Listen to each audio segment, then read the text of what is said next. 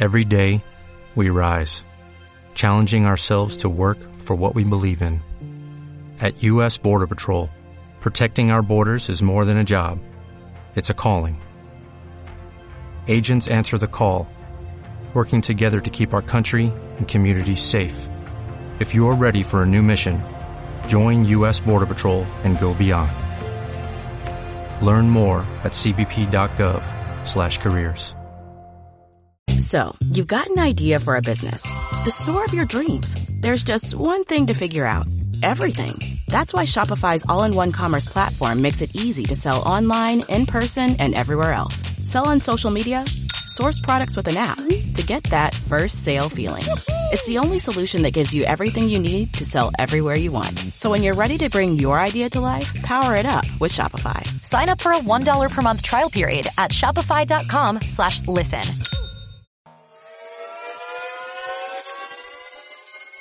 Beam me aboard. Energize. Energizing. Kirk to transporter room. Report.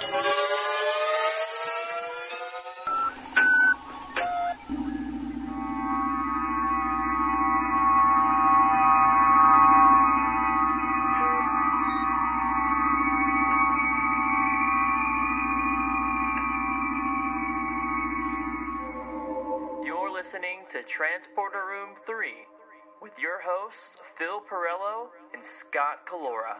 Welcome back to another installment of Transporter Room 3. Mr. Scott, how you doing, man?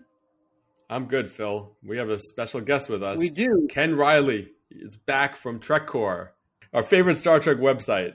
Yep, accurate. All right. Well, hey guys, how you doing today? I'm uh, glad to be here. Kind of feels like I've been working on that uh, remote station Aquiel worked on here with all the work from home isolation. My Whoa. relay station. That's right. This is the one and only Aquiel reference here we're going to get. I'll tell you, Geordi gets ser- got seriously short, or got he got shafted basically in this season, right? Considering it was so so much of it Mhm. was about his best friend. It's like no one even mentions him really, or like I didn't even think of that. Well, Right. maybe it's one of those things where he th- he they're his best friend, but he's not their best friend. it seems like it, doesn't it? okay, so we're going to talk about the the uh, the big Picard season finale, and then uh, we also have um the Picard showrunner Michael Chabon will will beam in at the end to t- talk a little bit about the season and how things went down. But first, let's talk reader mail. Uh, this is from Bill. He said, in regard to Altan Soong and his resemblance to Noonien Soong, remember that in Enterprise, Brent Spiner played Arik Nooni- Noonien Soong, who turned out to be an ancestor of Noonien. He was also a tal- talented gen- geneticist. At the end of the Augments, which is, I think, the episode, right? From, uh, or the, yeah, I guess it's the episode of, of um, it was a three parter, wasn't it, if I remember correctly? Yeah. Yeah, it was Um, one of those part of the uh, the the fourth season there. Yeah. Right.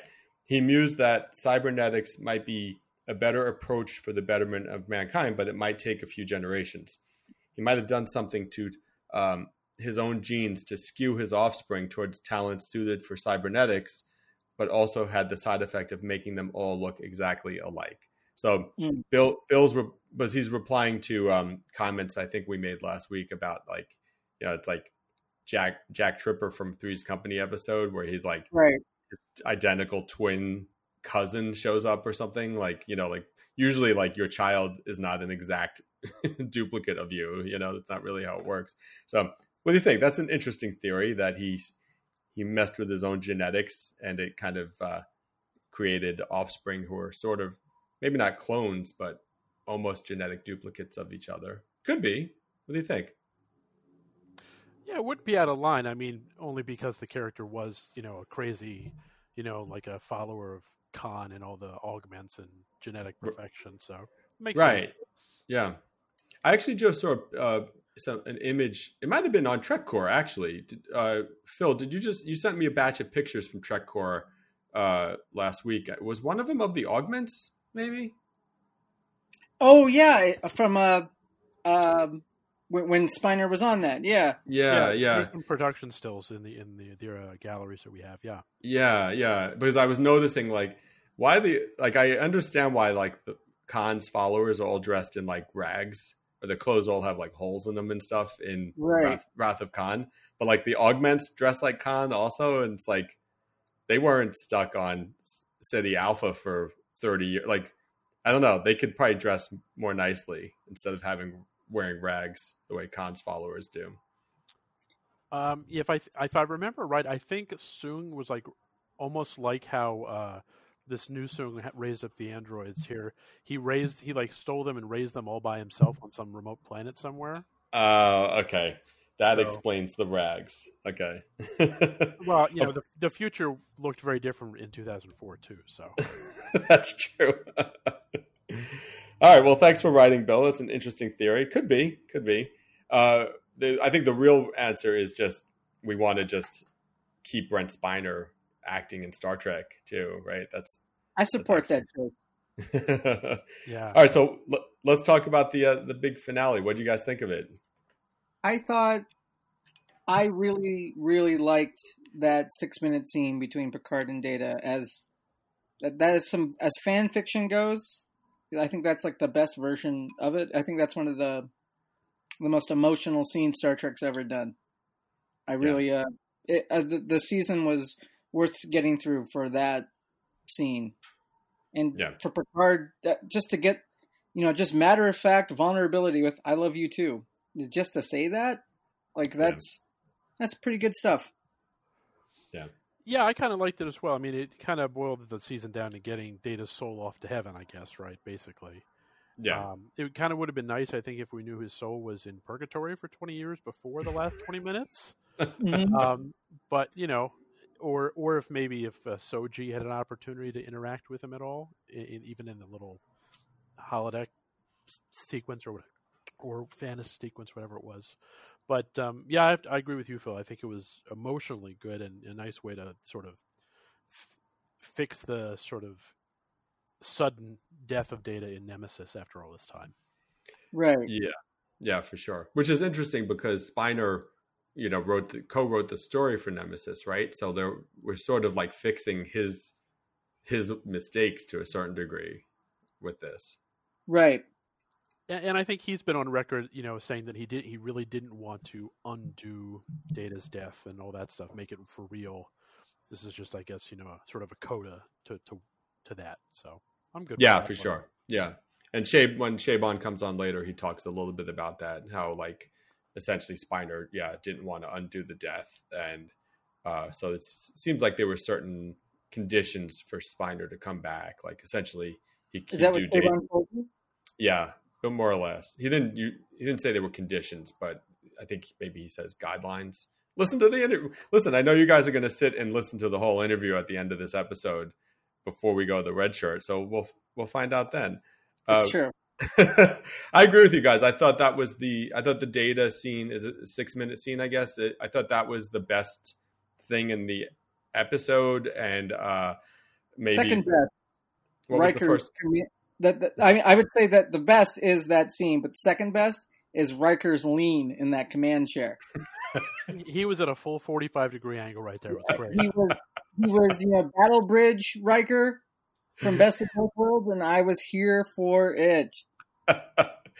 He really cleaned up nice too after when he was Pizza Riker, right? When he was a lot his more his beard was a lot more like overgrown and like he was kind of wearing the baggy like uh, you know semi like uh Jedi robe type thing, baggy clothes and uh, Right. and now he's looking real trim in that uniform. He really was. I Uh, I wonder what the reaction was to the crew when uh, he assumed temporary command. Was it was it uh, the, the pizza guy? We're going in. The, we're leading every ship ever made. yeah. Well, with with the bearded pizza dude. And where's the cat? Where's the captain of that ship? Like, where did he wind up? Because, like, that kind of blows, right? Like this Yeah, big I want moment. that, like, I want that short trek about what that captain did during that time. Well, you know, actually, I saw um, it kind of uh, came to my attention over Twitter, but on uh, Facebook, I either today or yesterday, the actress who plays uh, Admiral Clancy, uh, Yeah. Ann Magnuson, she uh, was posting like on her Instagram that she was going to be in 110 in the finale, Oh, uh, and then there's a comment she left that I'll, I'll send the image to you guys after the uh, after the recording. They, uh, where she says, "Actually, uh, quote, actually, they reshot my scenes, having Riker command the flagship, uh, and uh, it was too bad because Clancy's showdown was so good." oh, wow, interesting. I wonder Now, I- when that happened. Yeah, I know. I mean, I can't uh, back that up with anything. It's just a comment, but I assume it's it's true if the actress is posting it. Yeah, Yeah. maybe the uh, Interesting. yeah maybe the positive reception that uh, the Riker Troi episode got. Um, they would have had that would have been pretty recent that they sh- would have had to shoot that. I guess. I wonder if if they- it was the reshoots they were doing after the junket, like like that next day. oh, were they doing reshoots after the junket? Yeah, just for a, a day or two. Okay. Um, Well, that was actually Riker's stuff was actually filmed up on the Discovery Bridge set in Toronto. yeah, they Um, it, right? Yeah, so he must he uh, they must have got that when he was up directing for Discovery because I think he's doing two or three episodes in three, uh, season Oh, three. cool. So they probably got him, you know, near the end of, of production there in, in January or February would make sense. W- Yeah, Was that the was that the disco bridge? yes, it was. It was pretty sure? Yeah. the wall behind him was actually the wall that's behind Airiam's station. Okay. It's sort of Okay. off to the side. They just kind of moved the captain's chair over. Okay. Okay. That makes sense. Okay. I thought I thought that might have been a redress of the Enterprise, Pike's Enterprise, but I Mm. guess you're right because there was a column or something on the Riker's left hand Right. side actually. Yes. Um, that's the giveaway, I think. Yeah.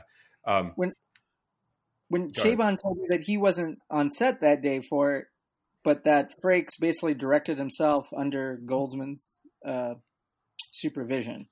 okay. So, I mean, I get you know maybe Goldsman was on Skype or something. I don't right? know. He phoned in maybe because when uh, Goldsman told me that uh, uh, when he was working on the scene with Frakes, he told him that uh, Frakes said to him, you know, I, I wanted to tweak some lines and say it this way, do that, and at the end of it, he said, "I don't have to direct you. I will never direct you again. like you're you got this." You understand what you're doing, and he, Yeah. he basically just kind of like delivered the scene himself. Yeah. Yeah. I thought mean, it's cool.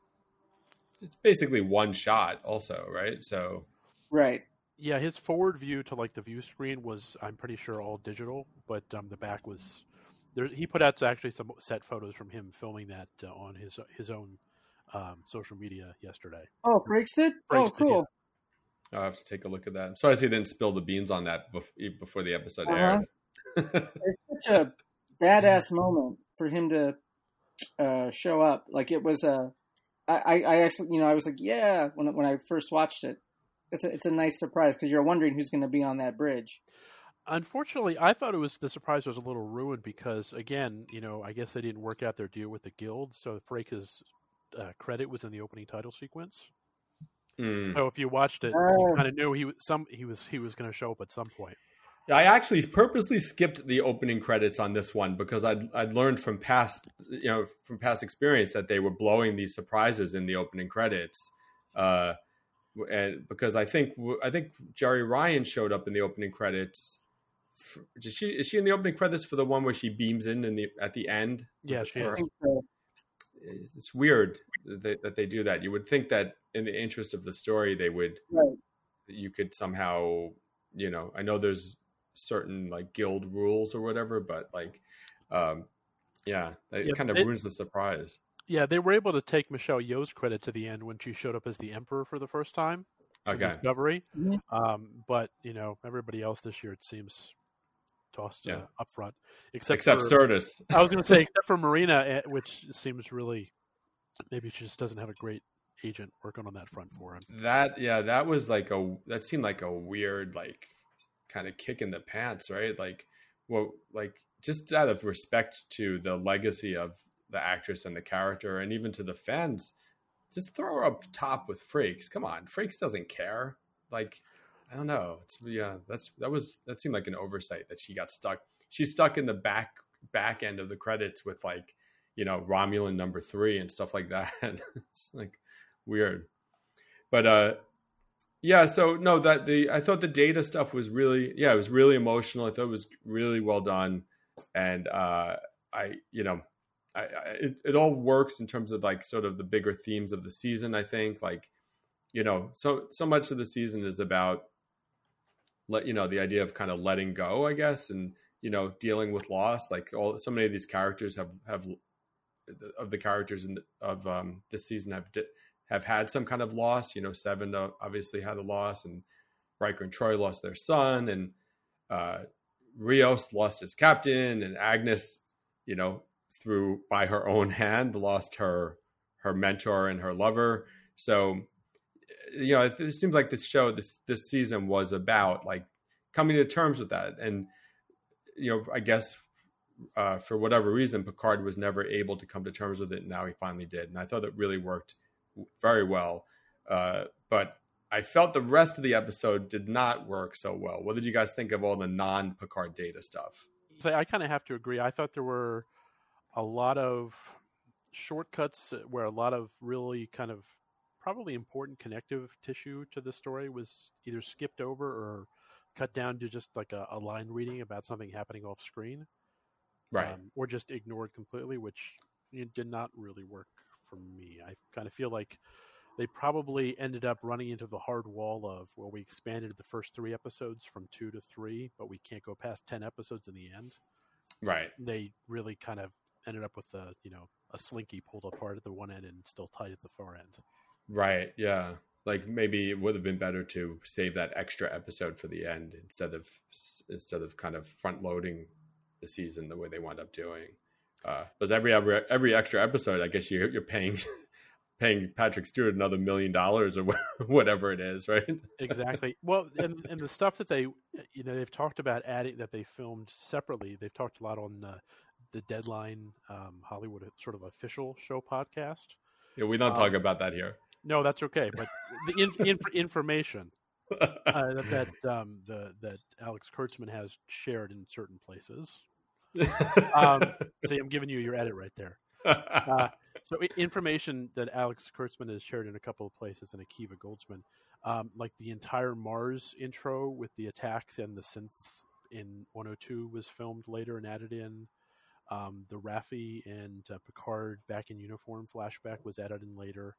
So all that stuff that they didn't realize until halfway through the season they needed up front, you know, I, ho- hopefully that kind of stuff will be things they've learned and will take into season two for a little better better balance in the pacing. Yeah, for sure. Yeah, that's interesting. I didn't know that that was filmed later and then put back into episode two.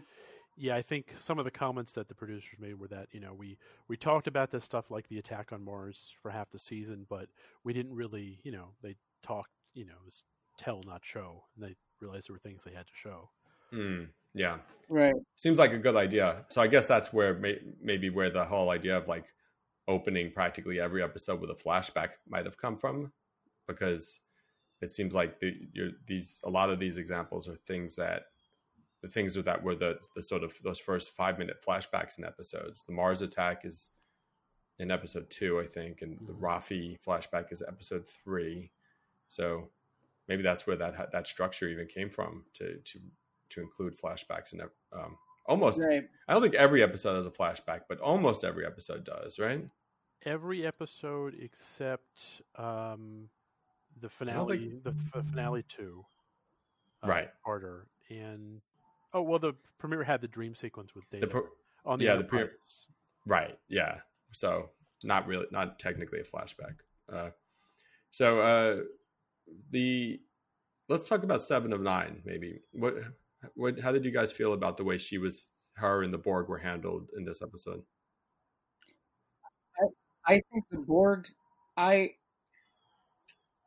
I think they're, were they were underserviced overall. The, the Borg storyline was underserviced. We ultimately the the mystery on that Borg cube, the way that was stretched out, like what we learned from what took what like five six episodes to get to we learned right. halfway through that and there was I, i'm just wondering like I don't know if all that works without addressing, you know, the threat of the Borg Queen. She's still out there, uh, Im- Im- implicitly. It's implied that she is. Why is that not a priority? I know he's running and gunning, and bad people are going after him, and he could die, and he's got a ticking clock. But you'd think that would be something that would, they would look at, and also that the Borg cube is just left grounded Yeah. on this Yeah, alien I- you planet know- uh, it, it, with, with drones aboard it, and something happens off screen where Seven is able to leave whatever's going on that Borg cube and join the crew for the final shot of the finale. That's just Yeah, that was that was my, one of my big sort of skip overs that I kind of really thought they needed to address. It felt like they cut like twenty minutes out of this fi- out of this finale. Yeah. Um, um, uh, you know, uh, I mentioned before we started recording that um, Michael Chabon's been doing fan Q and A interaction on his Instagram, and Mhm. someone did ask about you know what what's up with the XBs, or did we just leave them behind? And um, he, he mentioned that there was a, she- a scene. I believe he said it was a scene that was filmed, but they quote couldn't find a place in the final cut for it. Where I guess Altan Soong and the XB or Altan Soong and the synths bring the XBs into town to like try to integrate them into a one society, which makes a lot more sense than just forgetting about them. that's what, that's what Chabon said was supposed to happen. Uh, I, apparently, they shot, they wrote, and I believe he said that they did film it, but they couldn't find a way to fit it into the final edit. So maybe it'll be a deleted scene on the Blu-rays. Wow, Hmm. that's kind of cool. That's, That's a cool choice. yeah. It seems like there's, yeah. I wonder how much more of that kind of stuff is out there, right? Because there are a lot of lot of questions you come out of this episode with, right? Where you just Yeah, definitely.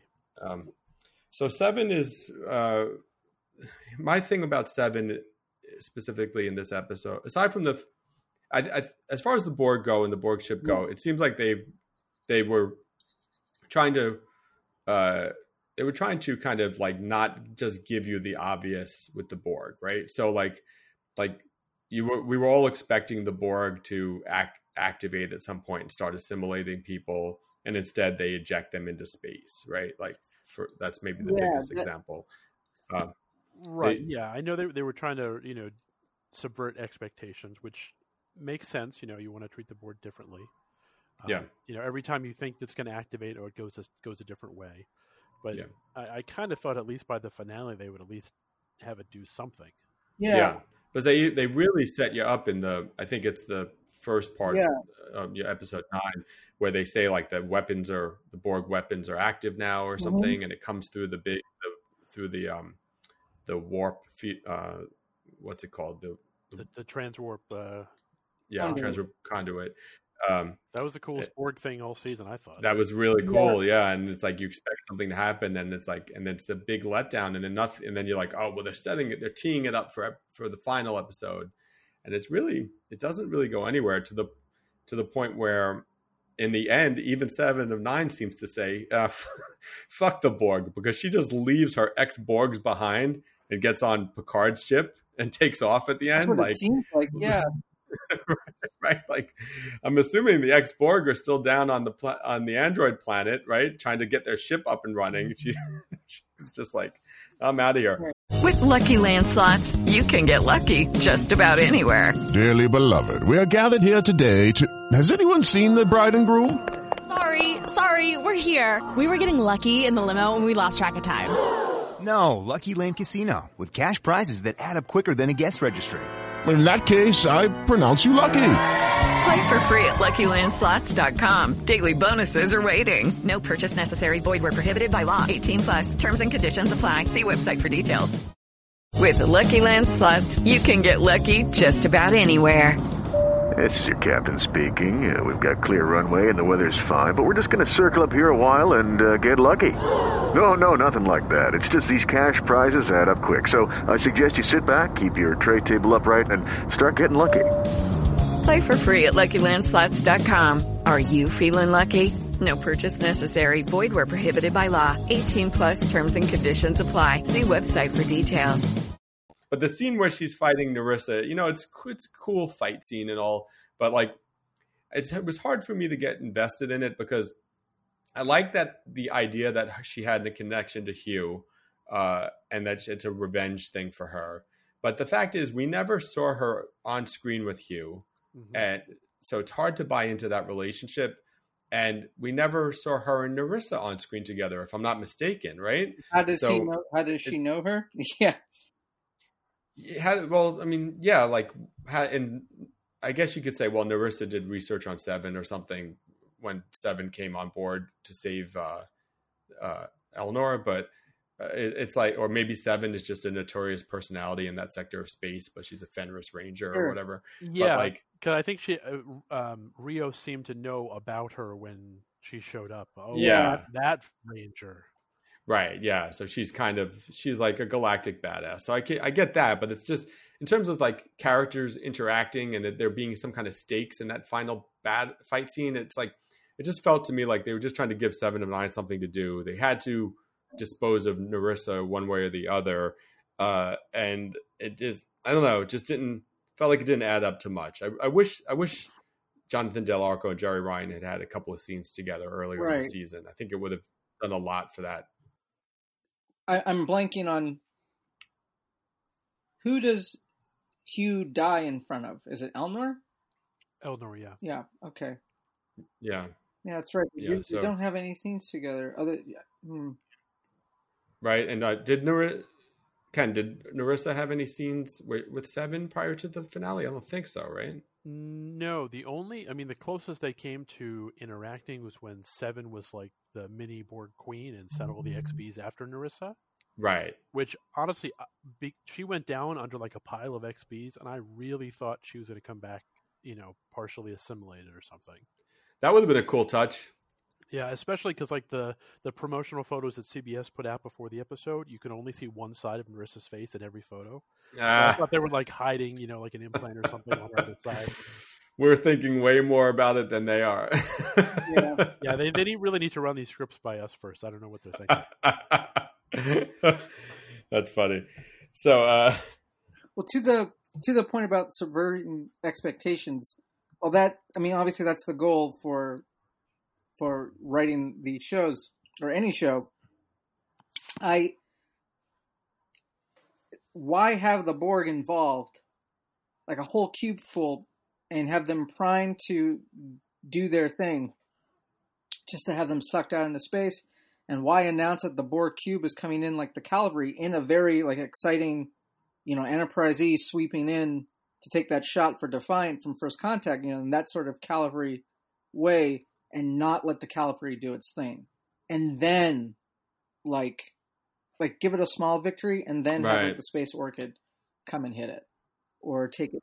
Like it's just it, it, it because nothing of like necessary narrative substance occurs with the presence of the Borg in terms of pushing forward like the the main narrative like you have to ask like do do we need them? Or is this story was it able to I, sustain them?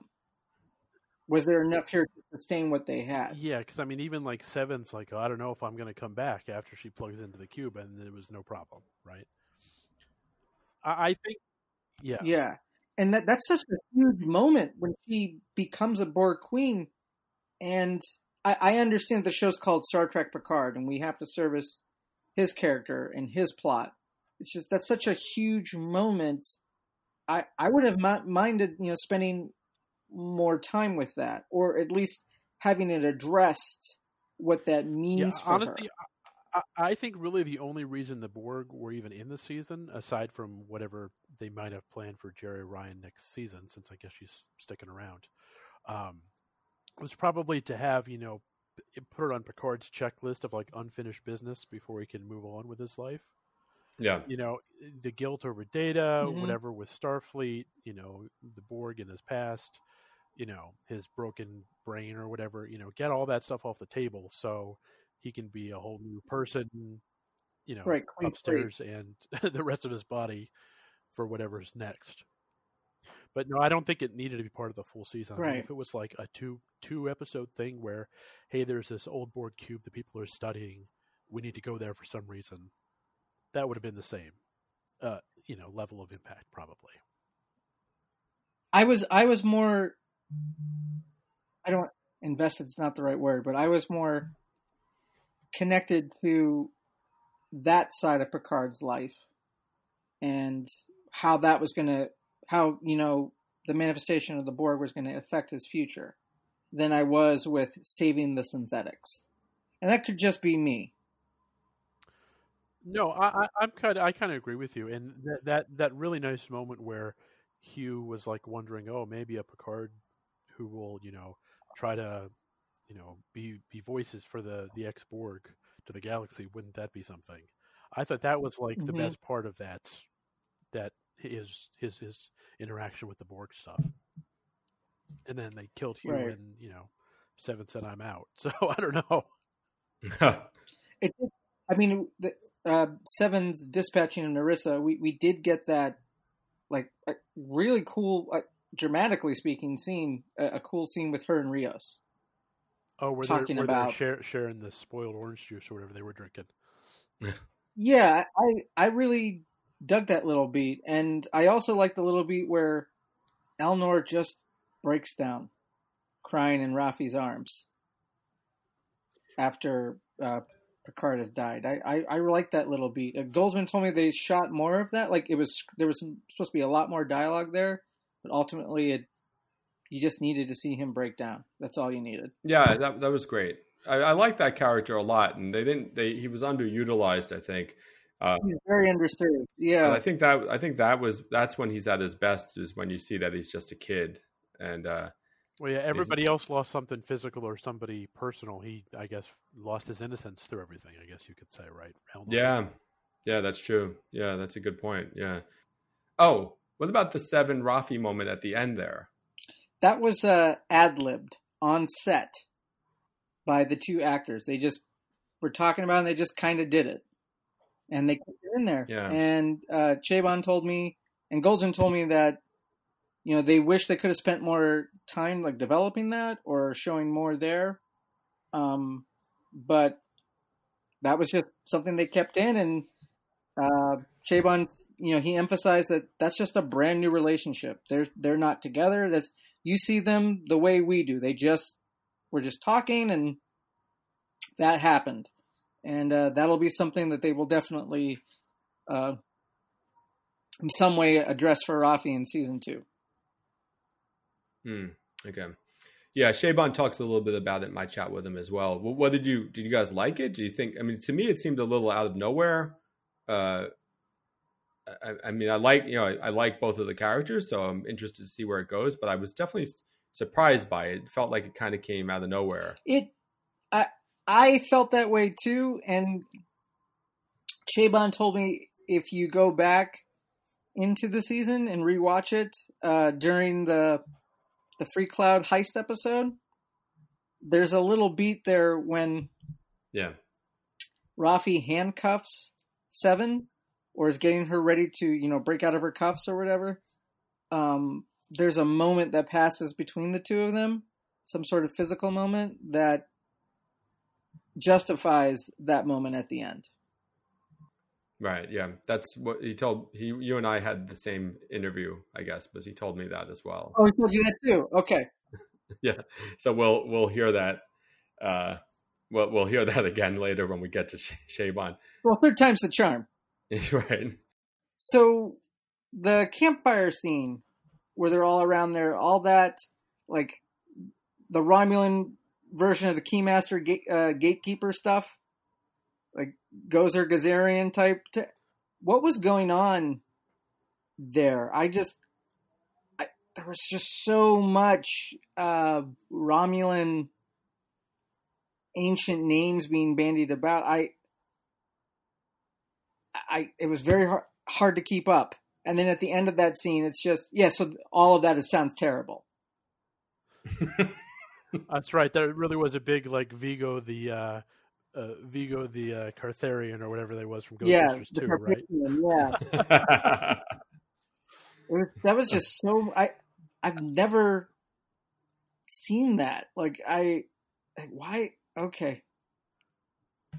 I like the idea of, you know, mythology existing in these other cultures. Uh, so I thought that was cool, but it is a big step to take to really believe in it. The you know on the, the level that they seem Right. to believe.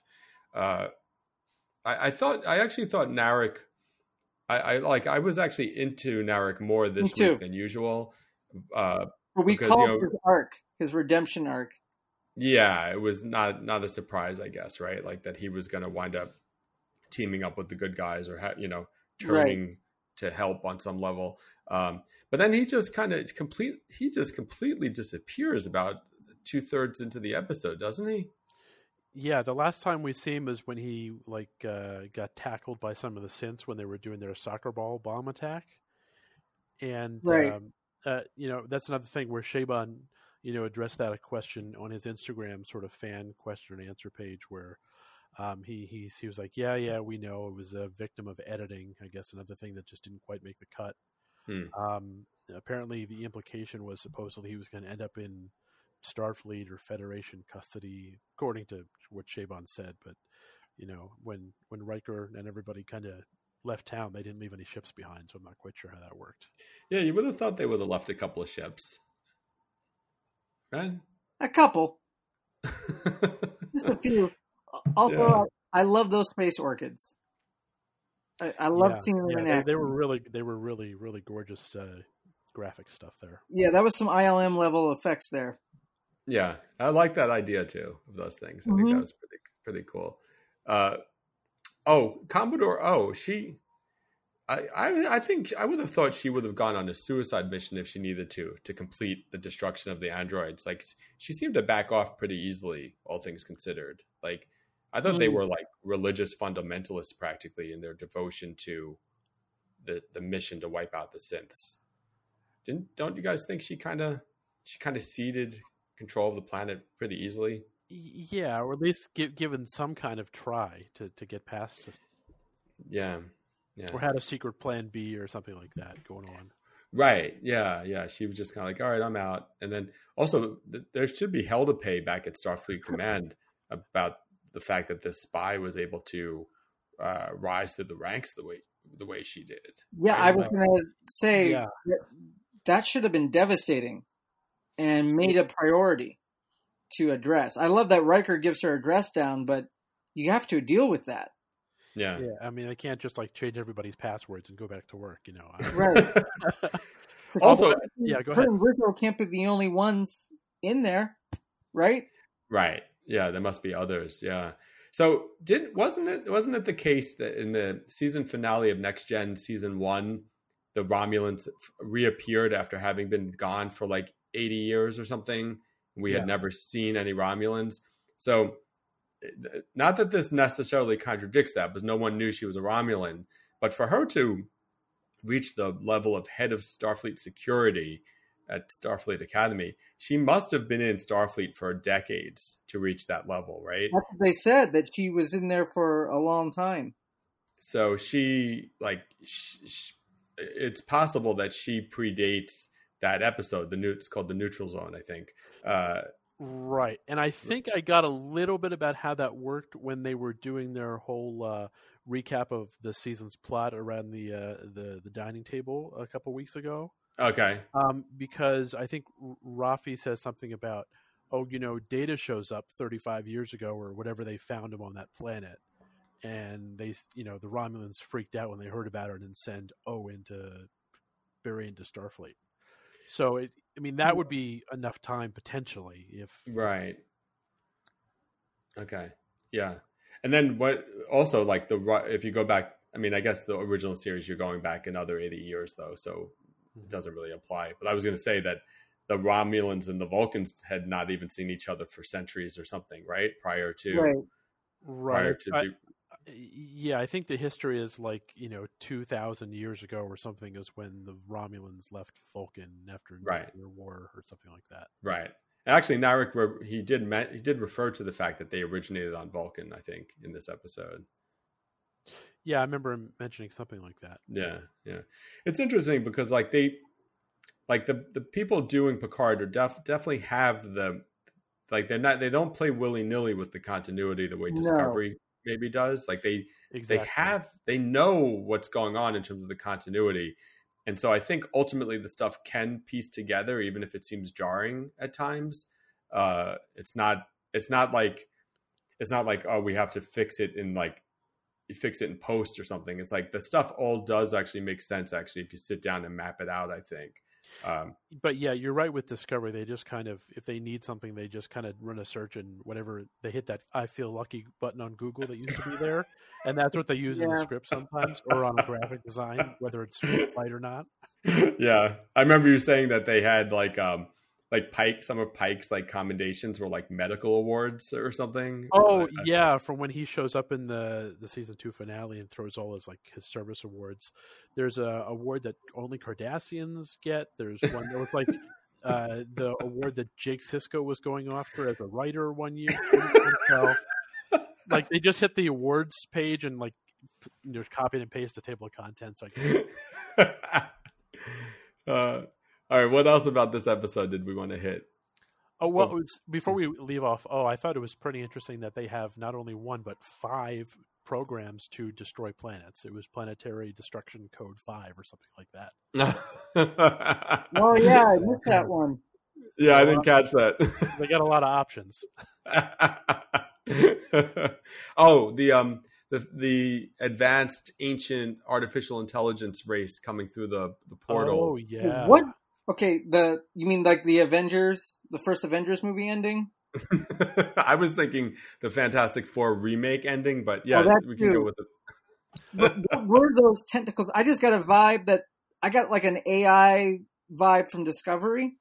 With Lucky Land slots, you can get lucky just about anywhere. Dearly beloved, we are gathered here today to. Has anyone seen the bride and groom? Sorry, sorry, we're here. We were getting lucky in the limo and we lost track of time. No, Lucky Land Casino, with cash prizes that add up quicker than a guest registry. In that case, I pronounce you lucky. Play for free at LuckyLandSlots.com. Daily bonuses are waiting. No purchase necessary. Void where prohibited by law. 18 plus. Terms and conditions apply. See website for details. Yeah, I thought they were like calling the Red Angel for, for rescue there at the end with that big red beam into the sky. Oh right, yeah. It was like Wow. just like make your VFX purple or something, just a little bit different, guys. Right, yeah. It did seem reminiscent of Control too, in some ways. Oh yeah, that episode where the, they had that like the all the snakes or whatever cha- all, Yeah. all over the shuttle. Yeah, I mean it's not the same design, but it was it was you know it kind of reminded me of that, and I think that was one of the fan theories going around was that this was going to tie back to Control, and mm-hmm. another fan theory was that Soji was going to turn out to be the Borg Queen, and this was going to actually be the somehow be the origin of the Borg or something, which is like that's the same fan theory that they had about Control last on Discovery last season. So um, I'm glad none of that stuff panned out. Anyway, Yeah, definitely. That would have been a little too close for comfort. So, uh, do we want to talk about um, Agnes? Did we did we t- hit on Agnes yet? Uh, well, not really. I mean, I guess everybody's cool with her sticking around now. Yeah. So that yeah, it's like there's a there's a few different people, or at least a couple of people who are murderers on La Sirena, right? Like Agnes killed Maddox. Um, Seven killed that the woman who um, you know had killed Icheb, right? And we were told that like if if Seven had if Seven had done that, that they would be getting hunted for it or something. weren't Wasn't that the implication that? No, you, you remember you remember right, but uh, like Rios was like, "Oh, the old man and the kid will never make it out here." Uh, Right, but you know that that was like six six weeks ago, so that's old. okay. right. But, but Uh, with, with Jurati, you're right. I mean, they don't even really go through the whole "whoa, you know, you weren't yourself" thing. She's like even she's like happy she's being a better spy when she tries to rescue Picard. It's like, come on, guys, you got to do something here. and by the end, they're all assembled, and they are the um, the you know they are a team now. I think it. I think Seven of Nine will definitely be a main cast member next season, right? Like she, like Yeah, I can see that. I mean, you know, maybe it'll be just you know special guest star every couple episodes, like Michelle Yeoh is on Discovery. oh yeah, that's true. Uh, Could be. She might not want to be contractually tied down for being available the whole season, depending on what else Jeri Ryan has going on. I guess. Um, right. But you know, Yeah. it seems like she should definitely have a larger role. Yeah, yeah. Uh, and uh, I guess it remains to be seen, but I'm sure we'll see some other um, uh, some other next gen people pop up next year. They're, they're going to ration them out over a few seasons, probably. Yeah, I still have some friends who are very concerned about where Beverly Crusher is. yeah, people think Beverly's dead, right? well, you know, the whole season she's the she's the only character from Next Gen who'd even get a, a name drop. That's they, true. They, they said Geordi and Worf's name along the way. That's true. Yeah. No, they didn't mention Wesley either. Yeah, but like, he's, he, he's on the after show. He, he's covered. um. So uh, okay, and then the let's just real quick touch on our, our thoughts on the season. Uh, True. Ken, what did you think of the season overall? Um, I think that, uh, well, you know, I, I think it, despite some of the rocky things that we've kind of talked about, I think probably it turned out better than it could have. Yeah. Just with the stakes and the all the weight of you know Patrick Stewart coming back and everything that's tied to that. I mean, it could have been just really awful, which would have been bad news for everybody. Um, but you know, I you know if I had to put a number on it, maybe you know six and a half or seven out of ten. I think there's probably, like I said, um, some production lessons that are hopefully going to be taken to heart and carried over to next season. Yeah. Um, and, and I think with the new showrunner they have coming in, uh, Terry Matalas, who's who really did a great job with the Twelve Monkeys TV show. Uh, it was a really really tight four seasons that definitely had you know planning behind it. I think he's probably going to bring some of that skill with him. So, uh, you know, I, I it's not where I expected the show to go, but um, I think I'm you know I'm not. I feel better about this season than I did after the first season of Discovery. I'll put it that way. Mm, interesting. Oh, okay. Hmm. See, I think I, uh, I think I prefer Discovery. Actually, I was down with, uh, Discovery season as choppy and weird as Discovery can be at times. Uh, for some reason, I, I felt like it just came together more for me uh, than this one did. Uh, So you you were not a huge fan of Disco season one. Um, well, you know, I, I stuck with it, and I, you know, I, I watched along the way. I, I didn't really find anything in the first season that that really made me want to go back and rewatch the first season. Right. Like you know, Okay. the best episodes or the best stories do. Sure. Um, you know, I thought season two of Discovery was a lot more compelling, despite the, you know, kind of traffic uh, redirects along the way with the change in showrunners and everything. But Yeah. But I don't, I, yeah, I, I don't know. I mean, this this is probably a thing that, you know, I thought with this season, if I had to spell it out, it probably felt like it both had too many episodes and too few episodes at the same time. Yeah, that's a good way to put it. Yeah. What about you, Phil? What do you think of the season? I, I still think the best first season of any Trek is the original series, Hmm. and Yeah. I, I Not I- next generation. not next gen, no. um, okay. I I there's a lot of uh, great moments in this first season. A lot of good uh, character beats and a lot of well done uh, fan fiction kind of feeling moments. I mean, that it's Mhm. just. I mean, to be able to play with these characters from a fan place, part parts of it are going to feel in a way that it's coming from fan fiction, but it's like the most Right. talented writer doing it, in in Michael Right. Chabon, and you have like the best actors uh, doing it in the form of you know this cast and Patrick Stewart particularly. I you know I wanted to love all of it. Uh, some things I bumped into, and uh, Yeah. I, I, I, yeah, someone on Twitter, uh, I, he, he's a, his handle is bitter script reader. Um, Oh yeah. Oh yeah, yeah, he's he, great. He pointed out, uh, kind of astutely and, and very well articulated, um, that, you know, maybe the, the way this season unfolded and felt that the story did not fully service this length of, of episodes. Right. Maybe Yeah. it, it could have wrapped up and gone in a different direction or done X and done what, you know. Um, and I, I think there's some validity to that. And you can tell when you're watching the show um, how adaptive the writers were to, you know, whatever they had to change to service the story as it was evolving.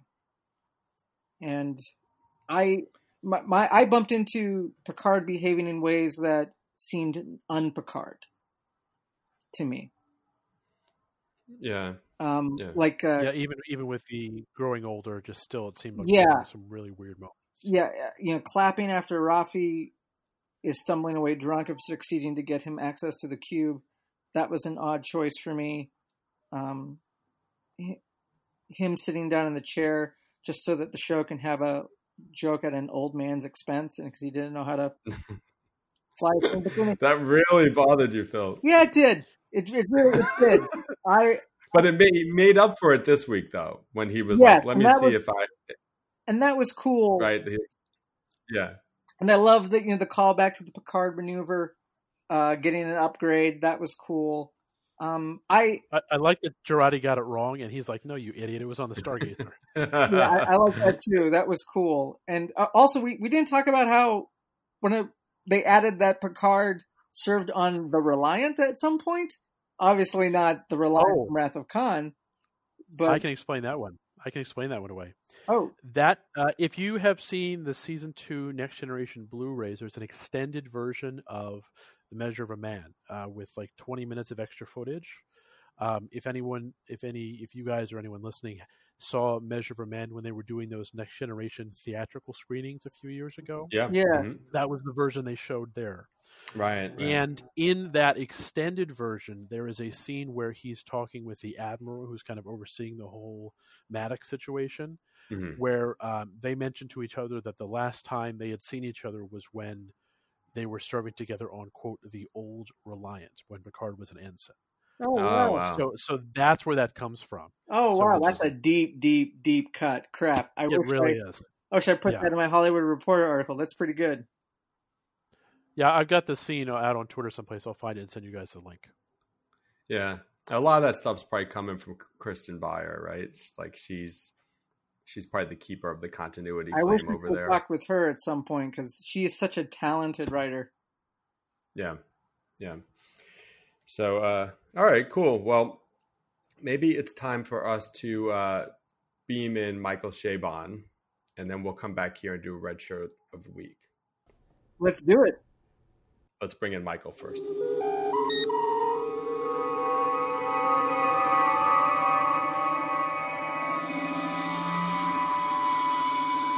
Hi Scott, how you doing? Great. Hey, Michael, how you doing? Good. Here we are. Yeah, here we are. Wow. 10 weeks. Who, who could have imagined? Uh, let's start at the very end, what, and then and we'll kind of Okay. work our way back, if you don't mind. Um, Okay, sure. So uh, the idea of killing data is really interesting. It's so emotional. Uh, I feel like, in a way, a lot of people were probably expecting data to actually come back by the last episode.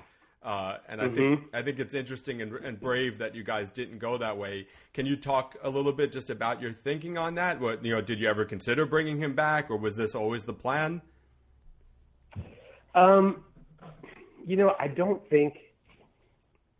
I first of all, I'm pretty sure that Brent made it clear from the beginning that he didn't want that if Data was going to come back, he he didn't want to come back to play Data in any uh, pre pre-established or, or or familiar way. That it, it, it's similar in a way to um, you know things Patrick had said to us from the beginning um, about not wanting to do Jean-Luc Picard again, Right. except in some way that we hadn't seen before. And I, I, I feel I'm pretty sure Brent had made such feelings clear too that that that you know if he was going to play Data, it was going to be in you know first we see him in Dream, two dreams, um, and now we see him in this virtual form. So um, you know I think that may initially have just been sort of a given of the situation. Okay. In, in terms of cast, casting Brent. Brent.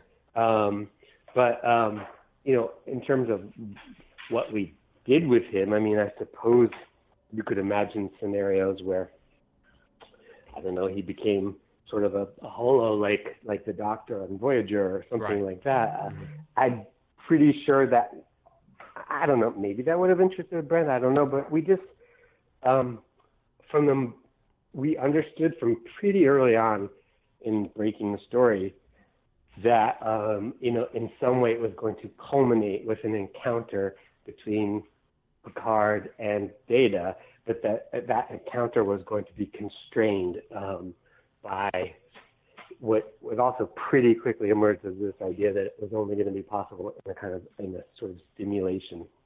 Okay. That Data really is dead. That Data did die. I think that I guess what I'm what I'm remembering as a directive or as a kind of guideline from Brent was that he didn't want us to unkill Data. That Data shouldn't be undead. Sure. That he that he that he died and he really died and he's gonna stay dead and don't try to undo that. Sure. Um, uh, it, so you know, uh, we had a pretty clear sense from the beginning it was going to be this some version of what you actually see Okay. in the last episode. And it, it makes sense, I guess, because Brent uh, Brent wrote this co-wrote the story on Nemesis as well. So in a way, that was Yeah. I'm assuming that's you know killing Data was you know important to him on some level. So Yes, yes. I mean that may well be. I don't know that for sure, but I would Yeah. be at all Yeah, it's interesting too because it seems like, um, in a way, Picard finally letting Data go, helping Data to go, I guess, uh, tracks with Picard's own arc in that he he's really struggled with this guilt for for twenty years or whatever it's been, and he's finally able to kind of see some closure uh, in that conversation that he has with Data. So it, it really works so well.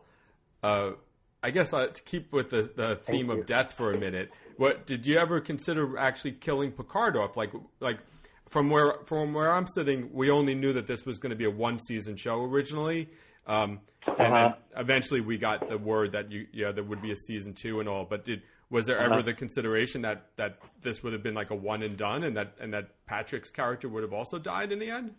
No, no, not n- there. Really wasn't. I mean, I think from although it wasn't announced until fairly well along in the process. Yeah. Um, you know, uh, for for no doubt really sound reasons of um, marketing and publicity and everything. Um, sure. Uh, we knew from. I mean, pa- Patrick. We we knew we al- we've always known we had Patrick for at least two seasons. So. Okay. Um, there was it was always going to be a second season with Patrick playing Jean-Luc Picard. Okay. Um, so no, that was never. That, it was not like we were partway through and suddenly we were like, oh shit, we can't we can't kill him because Right. he's coming back. We we knew we had him for two to start from the start. Okay. Hey guys, it is Ryan. I'm not sure if you know this about me, but I'm a bit of a fun fanatic when I can. I like to work, but I like fun too. It's a thing. And now the truth is out there. I can tell you about my favorite place to have fun. Chumba Casino. They have hundreds of social casino style games to choose from with new games released each week. You can play for free anytime, anywhere. And each day brings a new chance to collect daily bonuses. So join me in the fun. Sign up now at ChumbaCasino.com. No purchase necessary. Group. Void were prohibited by law. See terms and conditions. 18 plus. It is Ryan here, and I have a question for you. What do you do when you win? Like, are you a fist pumper, a woohooer, a hand clapper, a high fiver? I kind of like the high five, but if you want to hone in on those winning moves, check out Chumba Casino. At ChumbaCasino.com, choose from hundreds of social casino style games for your chance to redeem serious cash prizes. There are new game releases weekly, plus free daily bonuses. So don't wait. Start having the most fun ever at ChumbaCasino.com. No purchase necessary. VGW Group. Void were prohibited by law. See terms and conditions. 18 plus. It's amazing how, how much of a um, a sequel this this season turned out to be to Nemesis. Uh, but, you know, because it's a it's not considered one of the best Star Trek movies. You know, it was kind of had a mixed reception back in the day. Yes. Uh, what, And the and I know the cast has kind of mixed feelings about they do, yeah. About- Uh, know, ha- about it and about making it. Yes, there was. I think there were some problems on the set with the director. I actually Yeah. did the press junket. I've been doing this for so long. I did the press junket for Nemesis um, early. Oh, wow. Early in my career. Wow, you're old too.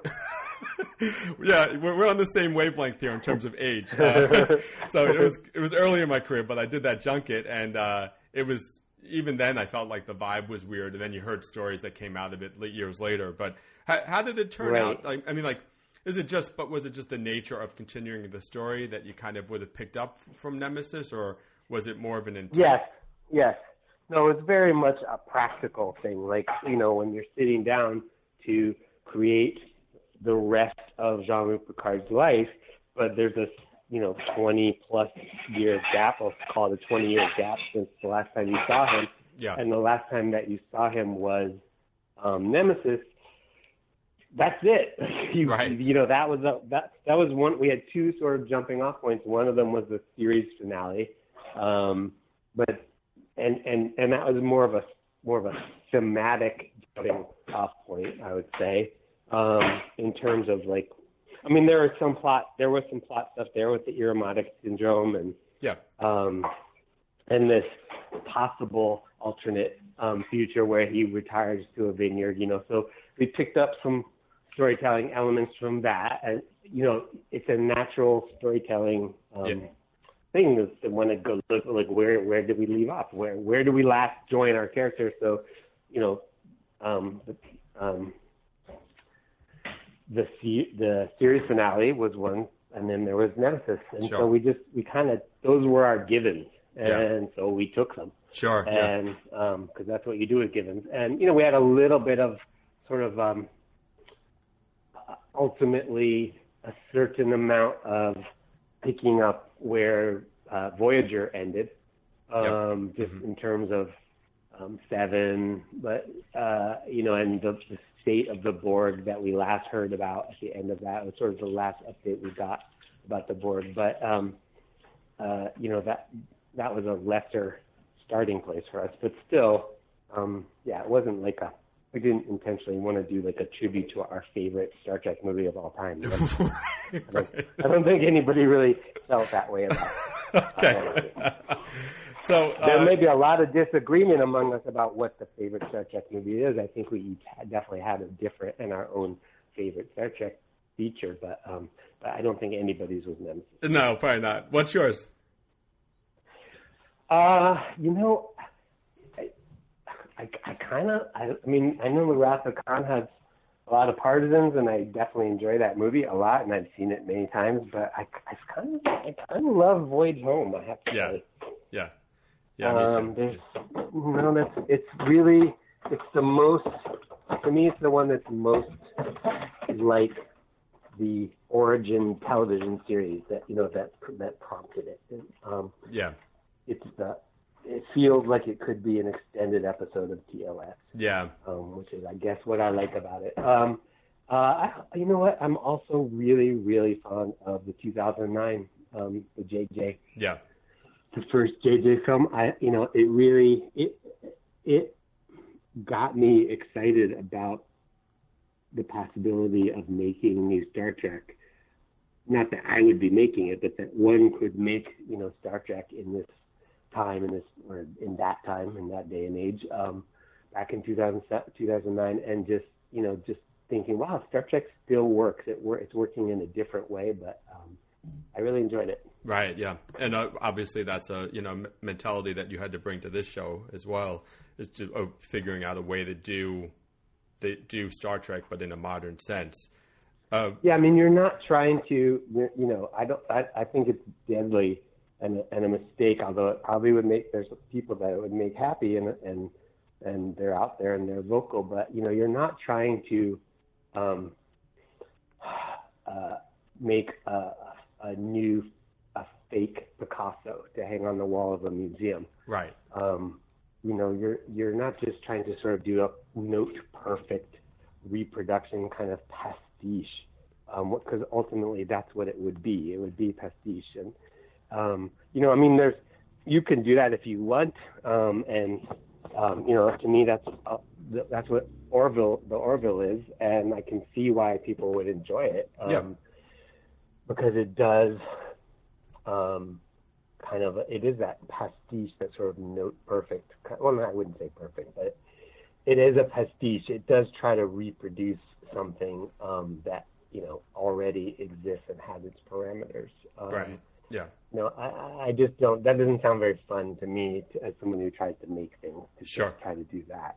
Yeah. So, so having said that, how difficult was it to, you know, fight the impulse to go to a next generation place at times? Like, obviously, like we eventually get to the Riker Troi episode, but you, you know, for the most part, you we don't you don't go to that well. Like, did you find yourself having to, you know, push against that impulse, or even like when Seven of Nine shows up, like she mentions the Voyager, but like it's not like she's telling you know she's not giving us an update on where Captain Janeway is or anything like that. I know, like, I know, I you know, like, I know, I know. Which it must have been a real fine line that you had to walk, I guess. Well, yeah, I will say like we we resisted. You know, we had that impulse. You know, it, that's a fan's impulse. Yeah. And we're fans, Mhm. so we had that impulse every five minutes.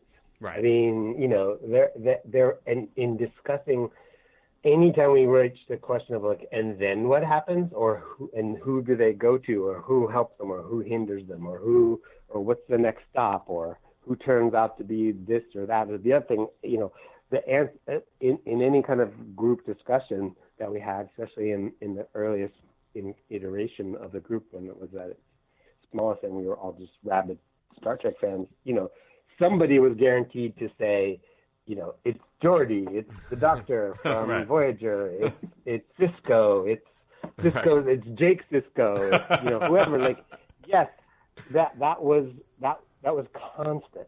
It's inevitable. Yeah. Um, but um, and and it's totally understandable. And even if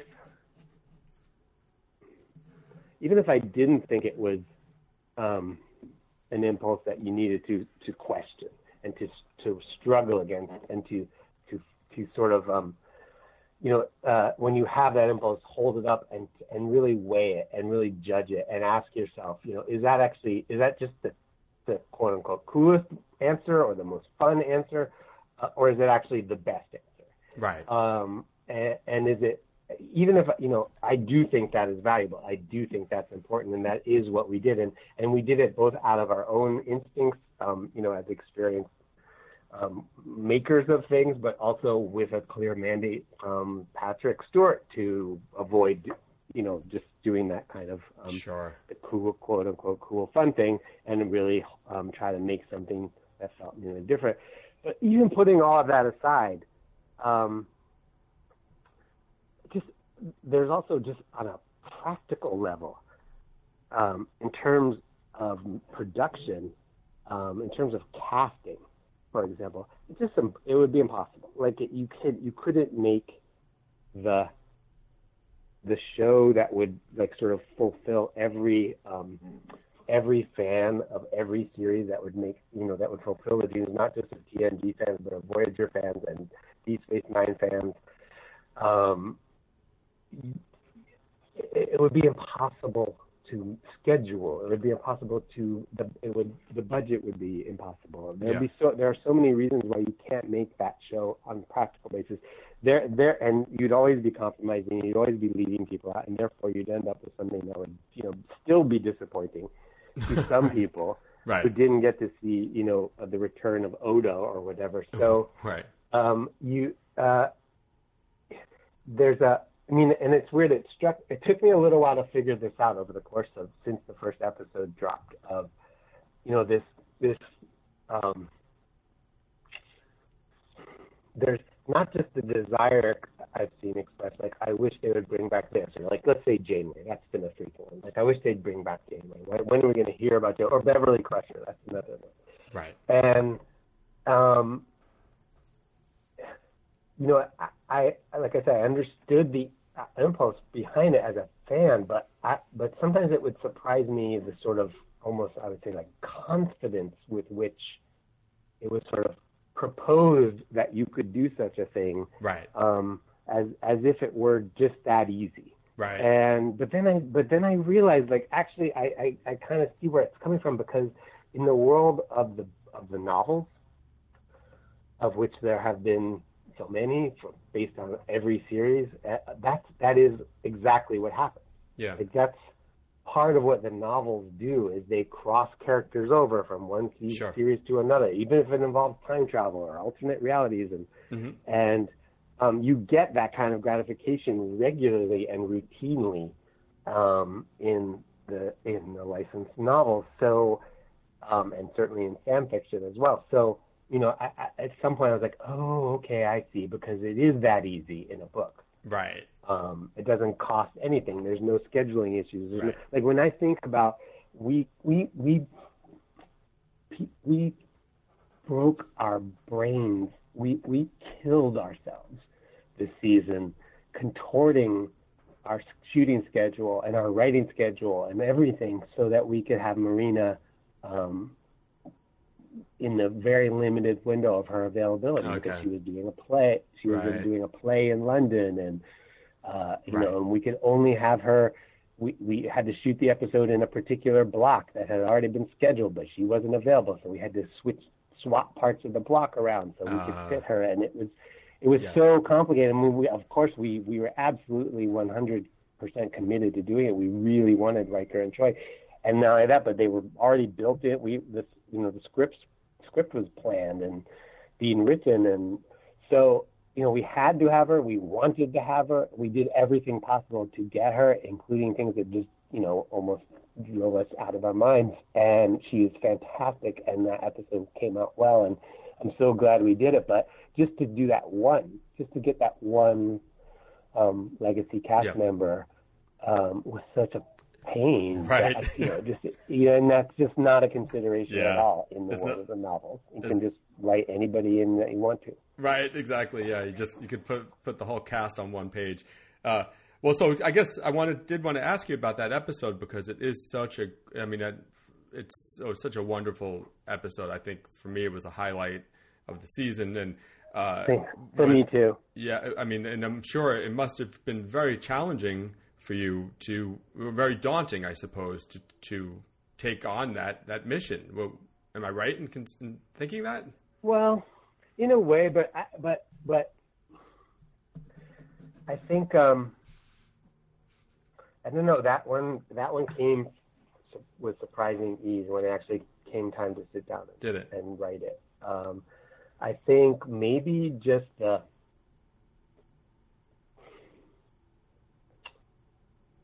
it was always meant to be a kind of a respite episode, a pause, um, a chance for Picard to uh, recharge.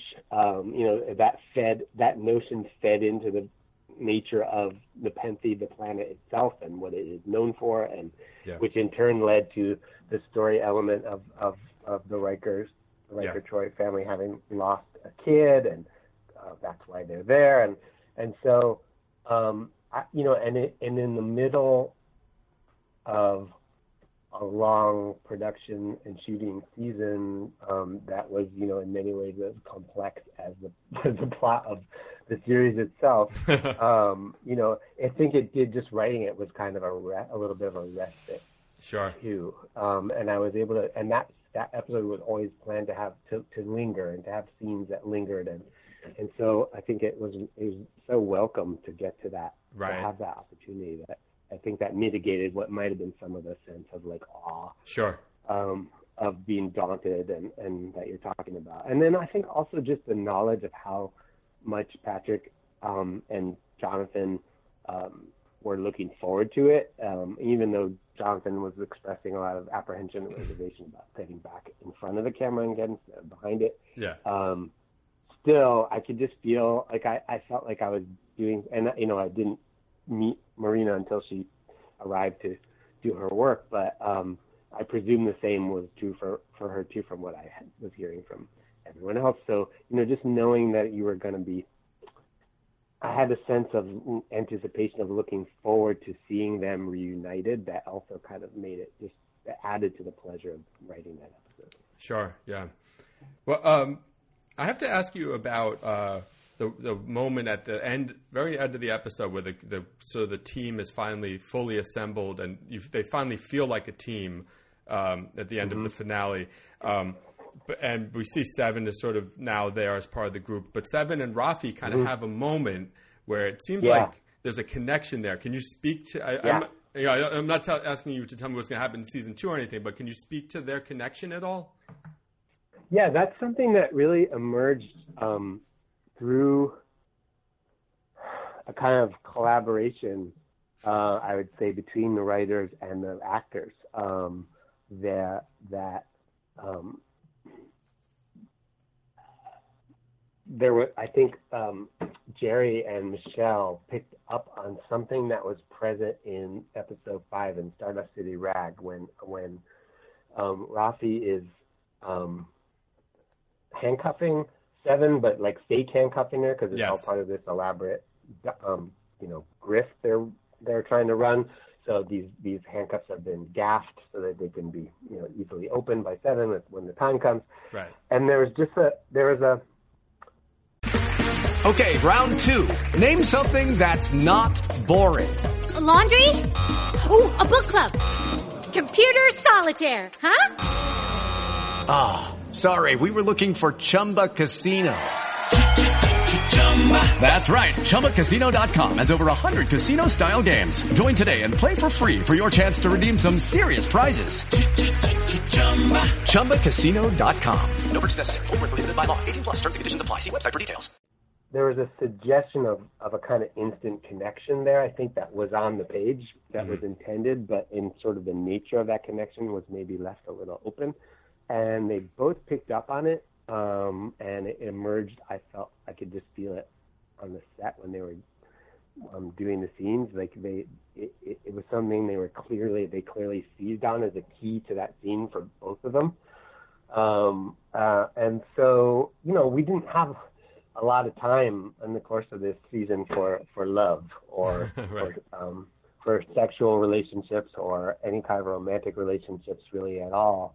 Um, you know, there's a there's a kind of connection formed between Rios and Jurati, but um, and I think it's a real there is a real uh, mutual attraction there, but also from Jurati's point of view, that night when she comes to Rios, she's just a fucking basket case, and she's just looking for something to make her feel a little bit better. So, Right. you know, even in that sense, it's not so much an expression of her sexual identity or his or of a, of a kind of romantic relationship. Even at that point, so much as just her as a kind of impulsive act on her part that he's not unreceptive to in his very um, sort of sweet and uh, uh, understanding way. Um, uh, but you know, so even though Michelle and Jeri had found this this um, way into the relationship between those two characters the, from the moment they first meet, um, you know, it kind of takes. There's just just they get separated right after that, and they're not really reunited again Right. until until they're reunited again. So Okay. um, you know, I think I think it's sort of a um, uh, they're just making steps. They're just taking steps at the end in that last episode towards exploring something that they haven't had a chance to explore so far because things have been so crazy. Right, right. So I have to ask you about Picard's housekeepers. Oh yes, yeah. They were everyone loved them so much, and then Yeah. they disappeared from the show because Picard left Earth. Uh, did you anticipate the reaction that they were going to get from fans, and um, how much does that kind of thing like play into you know your consideration of when you're mapping when you guys are mapping out like where the show will go in the future? Like, are, are do you hear the yeah, we didn't. I don't think we had a, such. A, I mean, we loved them. Um, we we and it was really fun to write for them, and um, uh, you know, we we expanded, um, particularly Laris's role, sort of on the fly um, as we were as we were writing because she was so awesome. Yeah. Um, but uh, you know, n- like the the degree to which those characters so quickly became seemingly so beloved was was a surprise, definitely. Yeah. And um, uh, uh, you know, but what's not, it's and it's we we have no plans to ignore that enthusiasm. Let me say that. Okay, that's very diplomatically put. well, Michael, thank you so much for taking the time to talk. My here. pleasure. I really appreciate Absolutely. it. And uh, you know, hopefully we'll t- we'll talk again sometime soon. Okay. Yeah, I hope so too. All right. Thank you. Good Thank- talking to you. Thank you so much.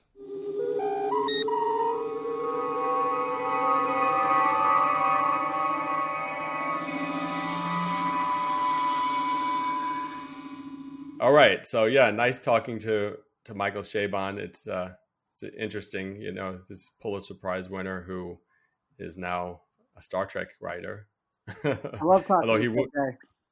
As you said earlier, Ken, he won't be the showrunner on season two. Um, sounds like he'll still be involved, but he um, he's got other TV stuff he's working on, some Yeah. adaptations of his own own works, I think, for Yeah, he- Showtime. Yeah, he's been saying as recently as this week that um, you know he's committed to writing two scripts for next season. Uh, Okay. so he'll, he'll definitely be involved more than some people probably assumed by some of the you know trade reports that are going around. Yeah.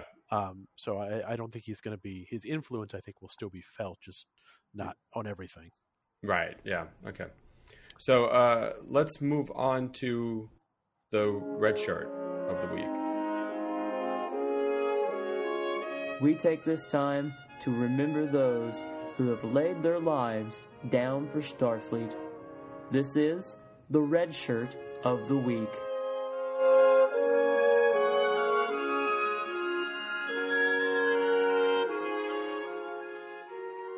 And our red shirt is uh, Captain Picard himself. I'm sorry, Admiral Picard retired. Excuse me, JL.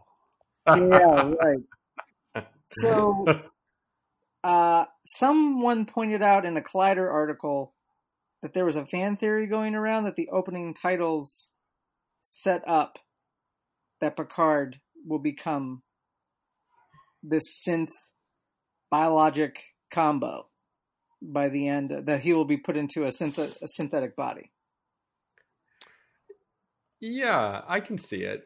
He's being put to- back together in the opening credits, basically, isn't he? into yeah, which thematically that's brilliant. I never caught that. Um, but so Picard dies in a a clunkily staged way when he succumbs to his syndrome. Um, uh, It comes on fast. It comes on pretty fast, but he was pretty. He was pretty much okay all season, right? Yeah, and then he got the like a he- he got like a he passed out last week, I think it was. Yeah. Um, and then this week, it seemed like the movements of the ship would be would set him off, perhaps. Yeah. Right?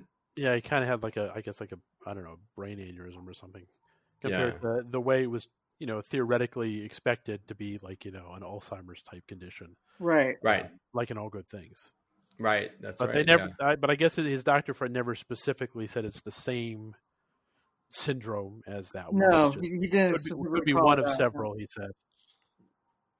But Uh, Yeah. the, the, the Irumodic syndrome. Right. At least, Yeah.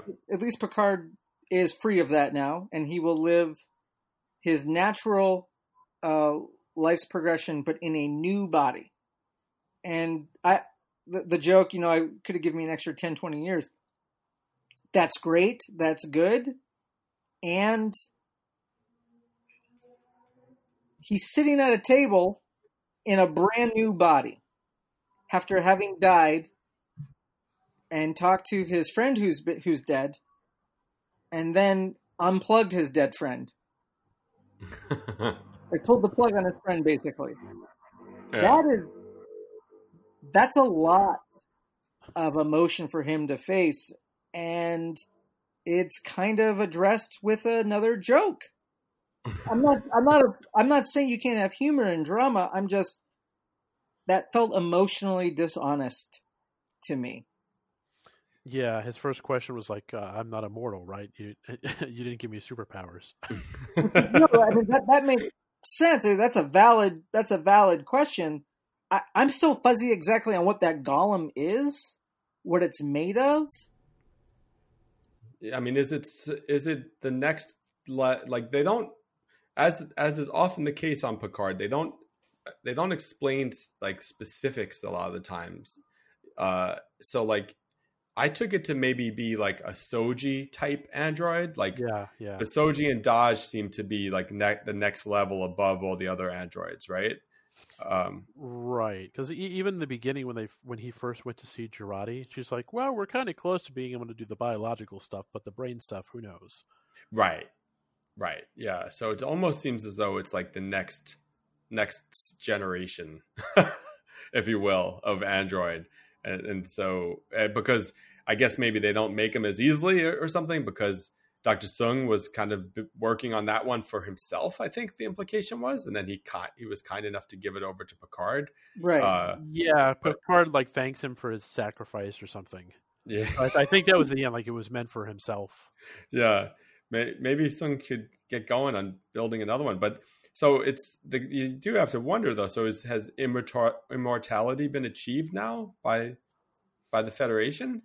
That's the kind of thing. That's, that's what kind of bugged me. I mean, I, I kind of wish they made a bigger deal of it being really hard to pull off. Um, right. Otherwise, it's another it's another Khan blood situation. Yeah. I was just gonna say, yeah, yeah, yeah. yeah.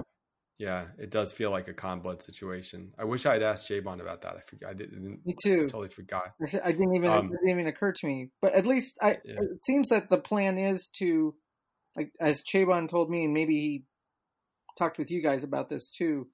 Um, they're they're not going to ignore the ramifications of what it means to be in that body coming into. Okay. season Oh two. well, that that's good at least.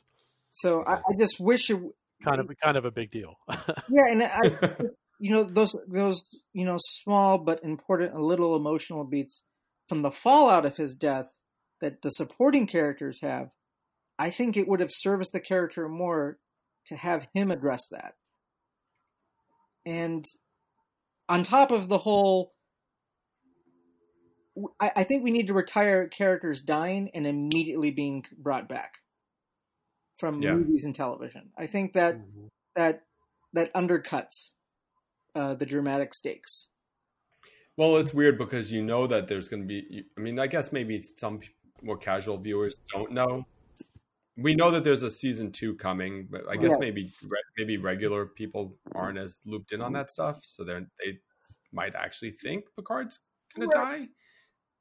But yeah, it is. It's it's it's the Chewbacca effect, right? That happened with Chewbacca in the. It's the last Aiden Star Coulson effect. I, I blame Marvel. Wars. They popularized this uh, this trope. right? Yeah. But even if they were going to say kill him off here and bring him back in season two, you know, they still have to. It's one of those things. If people don't know there's going to be a season two, they got to make sure people know, but they didn't actually kill Picard, or they Yeah. won't come back for season two. Right. I, I think the structure of the, the the choice to have that happen kind of forced their hand. Okay, we got to make sure people aren't going to leave us after this. Yeah, yeah, it could be. Yeah. Uh, also, so does Picard? Is it even actually Picard? Any like, where's Picard? Picard's soul now? Like, did does That's an important question. Like the the thing that makes him who he is. Did that right? can yeah? Can you put a soul into a machine, or just Yeah. consciousness? And maybe that'll be what they're going to talk about in season two. Um, Yeah, maybe. Yeah, You know, I hope maybe- so. That'd be interesting. Yeah. Otherwise, it's just like they kind of hit the iCloud backup re- restore button, and uh, Right, he- he's all of a sudden, you know, in the the, you know Picard Phone X or whatever you want to call it. right. And uh, you know, also I understand why they didn't do this, but I, I saw a lot of people asking why didn't they also just give Data a new body since they had him backed up in, Oh, in yeah. the uh, cloud? Uh, which, I mean, I think just you know, the the only real answer is because that's not the story they wanted to tell. They wanted to Yeah, tell a story about saying goodbye to Data. You know, And I think I think it's uh, very poignant that you know Data's search to be more human, his endeavor to master humanity, it was not complete until he got a chance to experience the finality of it. Yeah, and there's actually there's, there's a really there's a really good scene actually from um, Times Arrow. Remember when Data got his head blown blown off? Yeah. like, in Mhm. San Francisco. That he actually talks about that specifically. I I pulled out the scene earlier today. Yeah. Um, and Data's like, you know, I've also wondered about my own, my own mortality. It's been theoretically possible I would live forever. It only to me that only reinforces that I am artificial. Knowing Right. that knowing that my life has a sense of completion makes it makes me less different from everyone else and makes me one step closer to being human. Right. Yeah. Yeah. Yeah. Data was a pretty young man when he died too. Actually. Right. Right. What was what was he? Thirty five years old or something. Ish. He- so, uh, and was he was- was he in that VR for all for the past twenty years? Are we? That's a we'd good believe? question. It seems that it seems somehow he got in there, or shortly after with the whole B four of it all. Right. Yeah, it was at least I guess they said, you know, Maddox took it with him when he ran away from Earth, I guess. But Mhm. past but past that, I mean it seems like he's been there for a long time. Hopefully it wasn't like, you know, a uh, Dr. Moriarty situation where he's sitting in the computers going crazy for 10 years. It doesn't even have a girlfriend. He doesn't even have the countess. What? well, uh, Ken, do you know any any info on where Lore was this whole time? You know, that's the question I think everyone's been asking. Um, you know, even people thought Altan Soong was somehow like Lore reincarnated. I think I saw that theory around Yep. a, a Mhm. lot. Um, you know, and that's come up a couple times in that again that Chabon Instagram question and answer thing. Oh, what does he I say? to them it. I guess that it, I mean, and he, what he said is is not that it was ever included in you know that, or they skipped it or they forgot about it. Just that I guess to their understanding, I guess Lore was dead and gone. It didn't matter. I mean, in, Hmm. he said it, you know, his, his usual writerly terms, but it wasn't really part of it. Wasn't really part of the story that they needed to deal with. Yeah. Hmm. Which I mean, I yeah, I mean, Data, I guess, shot and quote killed Lore when whatever that was that descent episode, but um, Yeah. it, it does seem like they would have at least mentioned him. Uh, it Yeah. for to mention, yeah. Hmm. I always assumed Lore could just be put right back together. So I guess they just interpreted it Differently. differently. Yeah. Okay. Well, we'll have to pour out uh, a little bit of Chateau Picard and some decaf Earl Grey for both of them. as we uh, as we close the torpedo lid on this red shirt. Sounds good. So, uh, as always, please email us and let us know what you thought. Transporterroom3 at gmail.com. Talk to us on Facebook. Like us there. Hit me up at Scott Colora on Twitter. Hit up Phil, Phil underscore Perello on Twitter. Ken, where can we find you? Uh, you can find me and the rest of our team most of the time on Twitter at Trekcore or at uh, the Trekcore.com website. Awesome. And uh, of course, please review us and subscribe to us on iTunes or your podcast service of choice. Such a pleasure to have you back, Ken. We always enjoy talking to you. Yeah, I'm, I'm glad you guys uh, could squeeze me in here before the finale. My- Absolutely. And I have to say, you know, just one last final thought. My, my only disappointment in this season is Elnor didn't get to beat that cat. He really wanted to beat the cat. That's right. Maybe there's probably a deleted scene where he met Spot too. That's what I, I hope choose so. to believe. I hope so. I love how he lo- he remembered Spot. He remembered the thing he remembered most about Data was that he had an orange cat. Of course, that's what the kid would remember. That cat, right. that, that was great. Well, until next time, gang, we'll see you all on Gravet Island.